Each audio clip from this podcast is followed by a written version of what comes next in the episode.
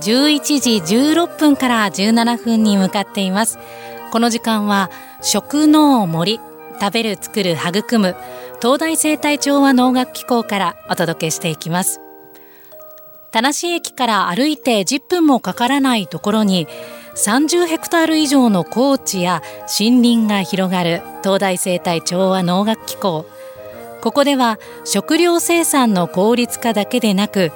地球環境を改善し私たち人類の生存を持続するための研究が行われています。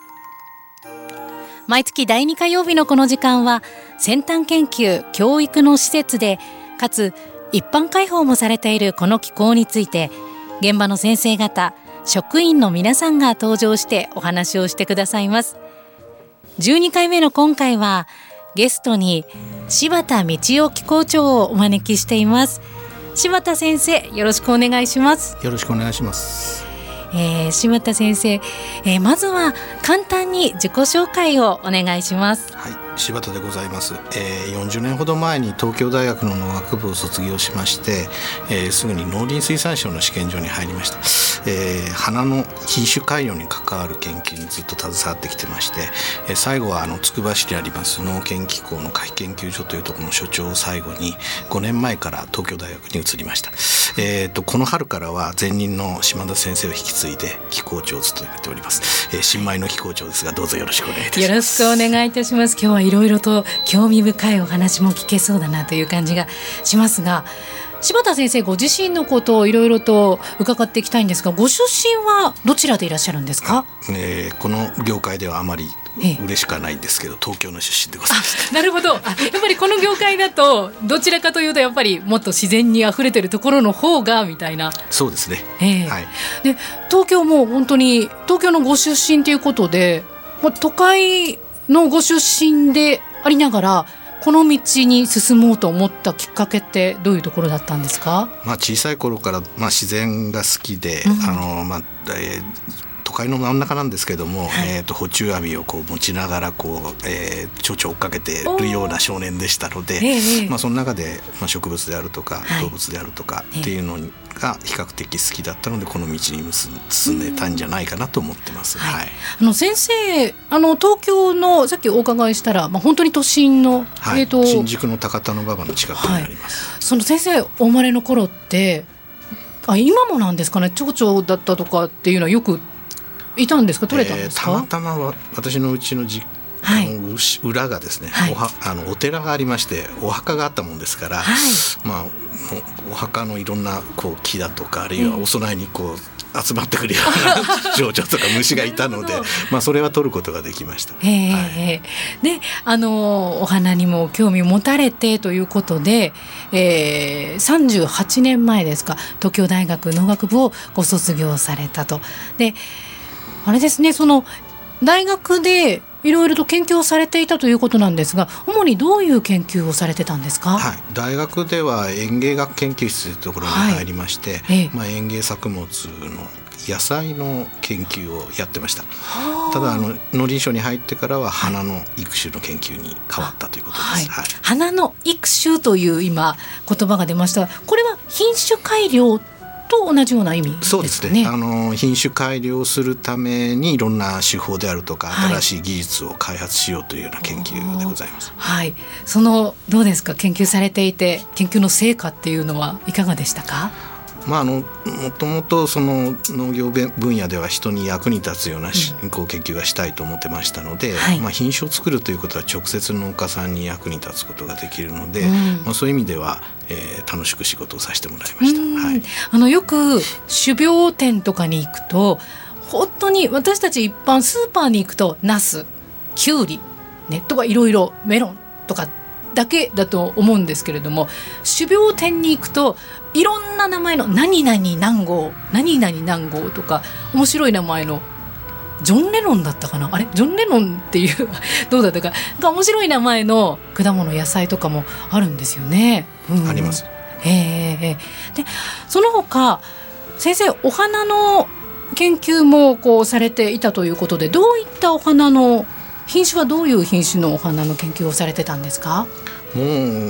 3 4 0年前になるんですが、はい、入った頃にはいわゆる菊の育種の仕事それから、えー、生成になる頃には椿の研究をやりました、はい。はあ。まあ、いくつか幸い品種を作ることができました、そうなんですか、はい、ちなみに品種の名前っていうのは、えーと、最初に作った品種がスプリングソングっていう品種、それからムーンライトというムーンライト、はい、そのちなみに名前っていうのはやっぱり先生がつけられたんですか？えっ、と研究室の人間とかとみんなで考えるんですけども、うんえ。ー、ただあの特許だとか商標とかぶってますと,、えーと、つけられないのでかなり候補を出してその中から選んでもらうようなことになります。そうなんですね、はい。スプリングソングっていうのはどういう意味が込められてますか？えっ、とピンク色のスプレー菊なんですけれども、はい、もう、まあ、春にこう爽やかなイメージを与えるということで、うん、まあ、あの冬の間もうまく作れるもんですから、はい、その春に、えー、優しいものがたくさん出てくるみたいな願いを込めて作りました。うんはい、スプレー菊っていうお話がありましたが一般的にというかよくあのお墓参りにお仏壇にっていう時ってあの菊はなんというかこう丸い大きなそうです、はい、一つの茎に大体一つの花をつけるような方、はい、まあこれは一輪菊って言ったり輪菊と言ったりするんですけど、はい、あれは最初から一個になってるわけでは実はなくて、たくさんつぼみがつくんですけれども、その脇のつぼみを全部取って手で取って一つにしてるんですね。ですから非常に手間がかかるので、ええ、欧米ではその労力を、はい、えー、省くために、えー、そのまま仕立てて、はい、えー、枝先にしてしまうっていうスプレー育というのが、えー、主流になってるんです。あなるほど、はい。えー、今実は手元に先生からいただいた資料あるんですけれどもそのスプレー菊の方ってその一般的なというか輪菊と比べてなんて言うんでしょう。可愛らしいというかガーベラとかマーガレットにも似ている感じがしますね。ちょうどあのこれ1974年に私が最初に入った試験場の研究室長が日本に初めて導入して広めてきて今菊の中ではだいたい2割近くになってきてるんですけども、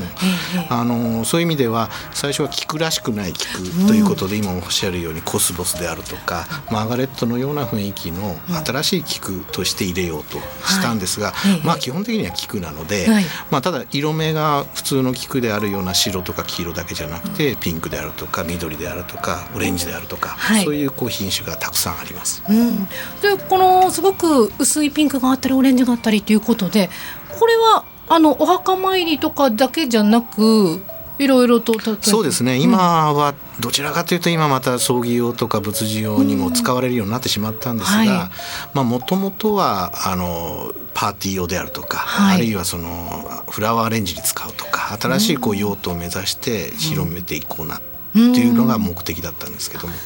やはり菊という名前があるので基本的には、あのまあ、そちらの需要が多くなってるっていうのは現状ですね。はい、あのスプレー菊スプレー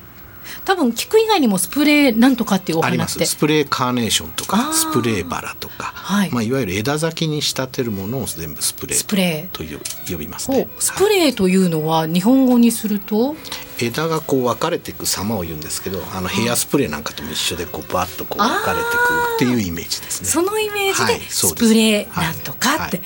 うわけですね。はいはいえー、その他にも先生あの椿とかあとお茶の花ですかあの椿はわかるんですが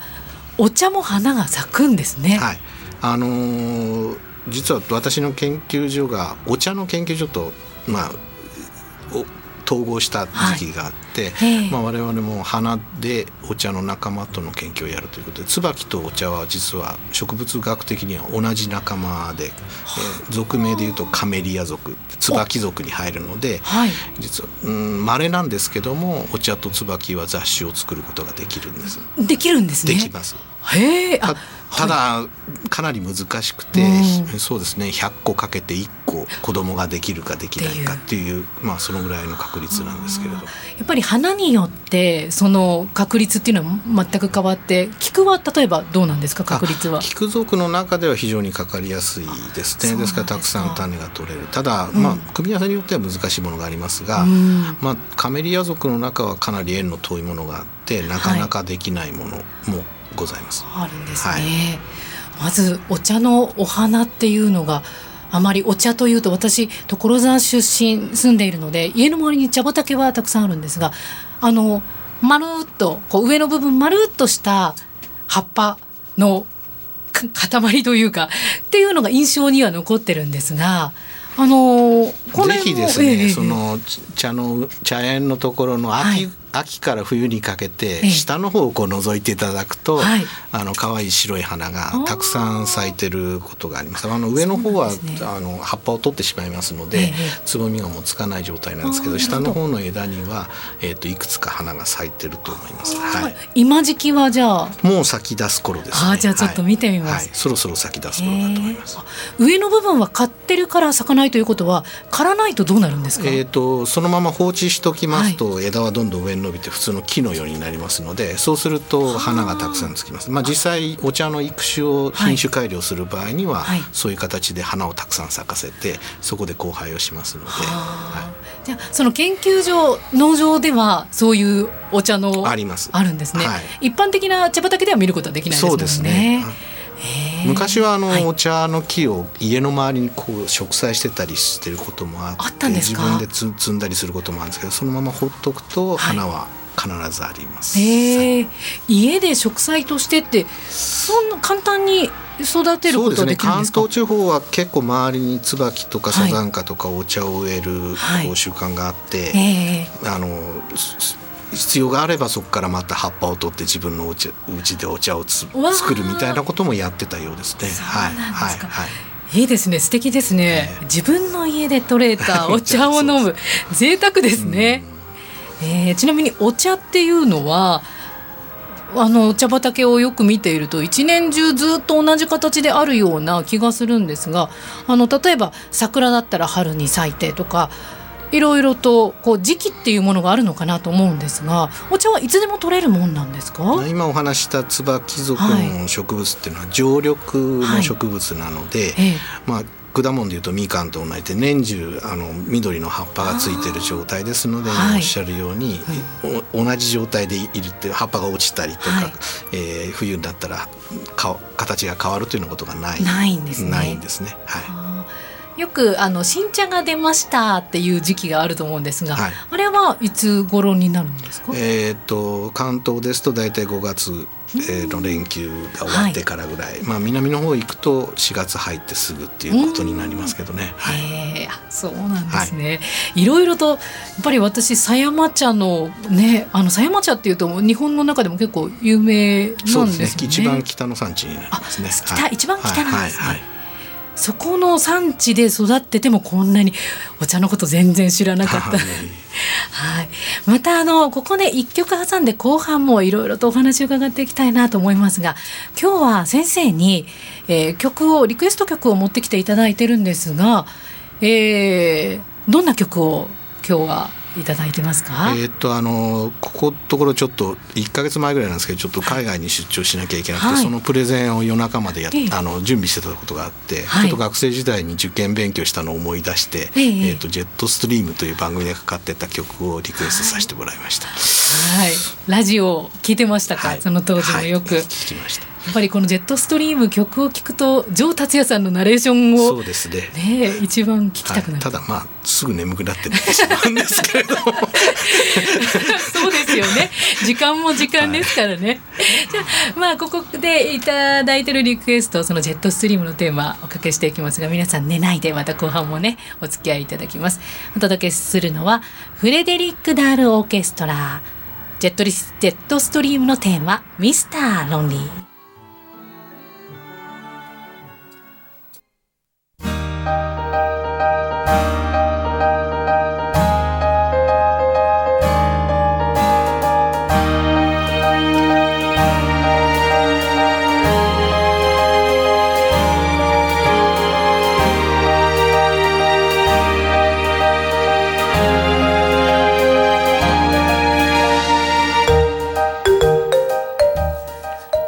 食の森食べる作る育む東大生態調和農学機構から今日は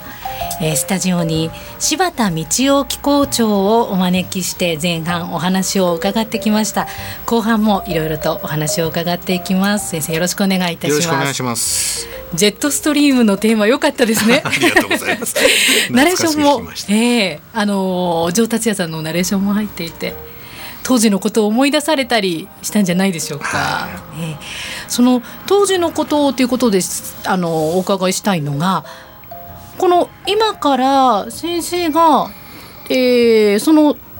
学校を卒業されたのが38年前でいらっしゃる。はいここの農場に、えーと、実習に来てたのは3年生の時ですので、はい、ちょうど40年前ぐらいになるかなと思うんですけども、当時のその田無の駅降りると今とは全く違う雰囲気でかなり、ま、今すごく都会都会化したかなと思ってます。ただあの、うん、まあ10分歩けば元のままの、なんかこう正門入ると昔のままの雰囲気が残ってますので、あのこのなんですか環境を逆に大事にしていきたいなというふうに思ってるとこですね。はい、あの私もよく散歩中でねしたりして以前こう母と一緒に散歩したんですが本当に建物も古い建物が結構残ってますよね。はい、ありがとうございます。うん、あの一番古い建物は昭和一桁、えー、確か昭和7年とか8年ぐらいにできた建物だと思うんですけども、はい、えっ、ー、と今の本館は新しくなる私が卒業してからえっ、ー、と立ちましたので、はい、だいぶ新しくなってるんですけど最も古いのは学生寮であるとかそれ以外の農機具庫だとかの、はい、えー、建物は相当古いものが残っています。そうなんですね、はい、雰囲気をすごくそのやっぱり先生おっしゃったように40年前とあまり変わらないっていうところもあそっかってその確かにこう昭和のその時代のなんとなく予想を呈しているような感じがしますが。そうですね。入ってちょうど右の奥になるんですけど、はい、学生寮っていうのがあって、はい、まあ、そこは私がが実習実習の時にも実際に泊まったところで、えー、まだ学生がたまに、はい、えーと中で泊まったりしています。そうなんですね。はい、あの実際学生時代をそこで過ごして今機構長としてあの東大生態調和農学機構過ごしていらっしゃって学生の方今勉強頑張ってる方見てどう感じますか？そうですね。うん、あのやはりうんどちらかというとやっぱりあのスマホをやるとかいろいろ IT をやるとかいうことの方に興味がある方がどちらかと増えていて、自然とか農業とかそういうものに対しての興味は若干ちょっと薄れてるところもあるかなとは思うんですけども、まああの、我々の農学部に来てくれてる人間はそこのところはこう興味がかなりあるんじゃないかと思いますので、まあ、ぜひあの、えー本郷ではなくてこの弥生の農業現場のとこに近いところを見てもらえて、うん、あの社会に出てってもらってやあの役に立つ人材になってほしいなというふうに思っています。うん、はい。えー、また東大生態調和農学機構一般公開もいろいろと各時期でされていますが、えー、今は一般公開していないんですよね。ありがとうございます。あの、はい、西東京のリスナーの方にちょっと、はい、えー、お伝えしておかなきゃいけないことがありまして、あのご存知の通りとあの清田町の以降のほぼ真ん中をですね、都市の計画道路が通る計画がありまして、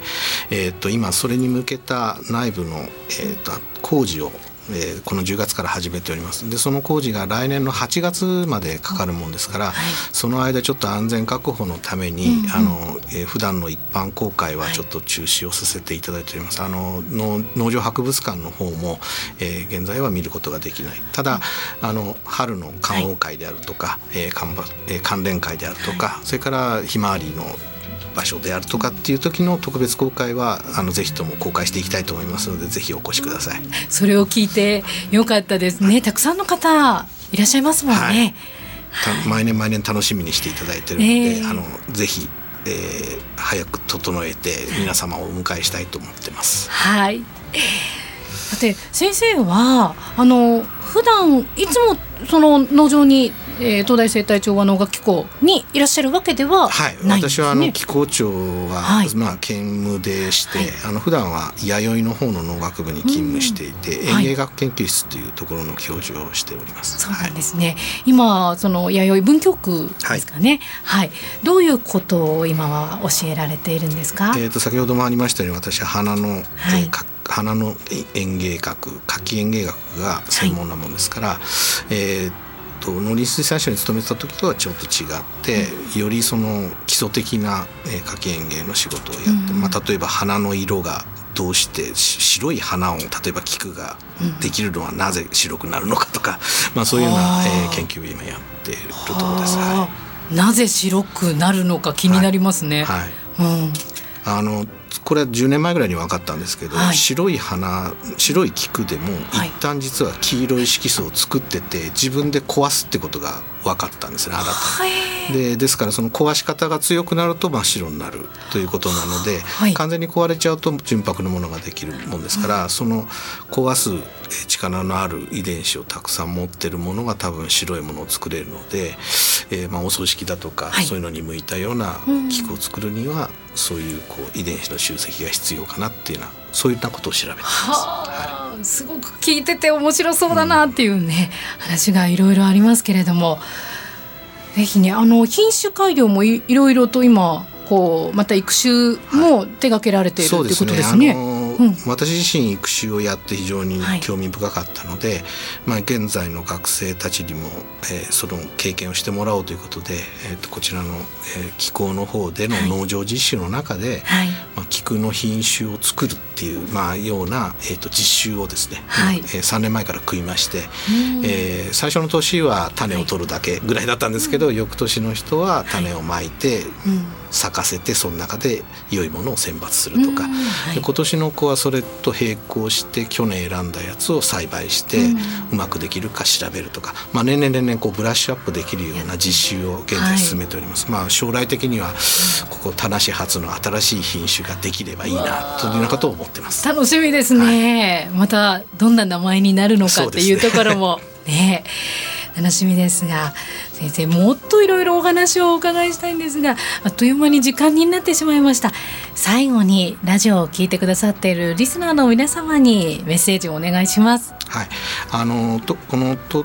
生態調和の以降この数年で多分大きく様変わりしていくんじゃないかと思います。ただ今まで通りに皆さんにも楽しんでいきたいと思います、はい、これからまたブラッシュアップした気候をよろしくお願いしたいと思います。はいえー、食農森食べる作る育む東大生態調和農学機構から今日は機構長柴田道夫先生にスタジオにお越しいただきたくさんお話を伺いました。機構長ありがとうございました。どうもありがとうございました。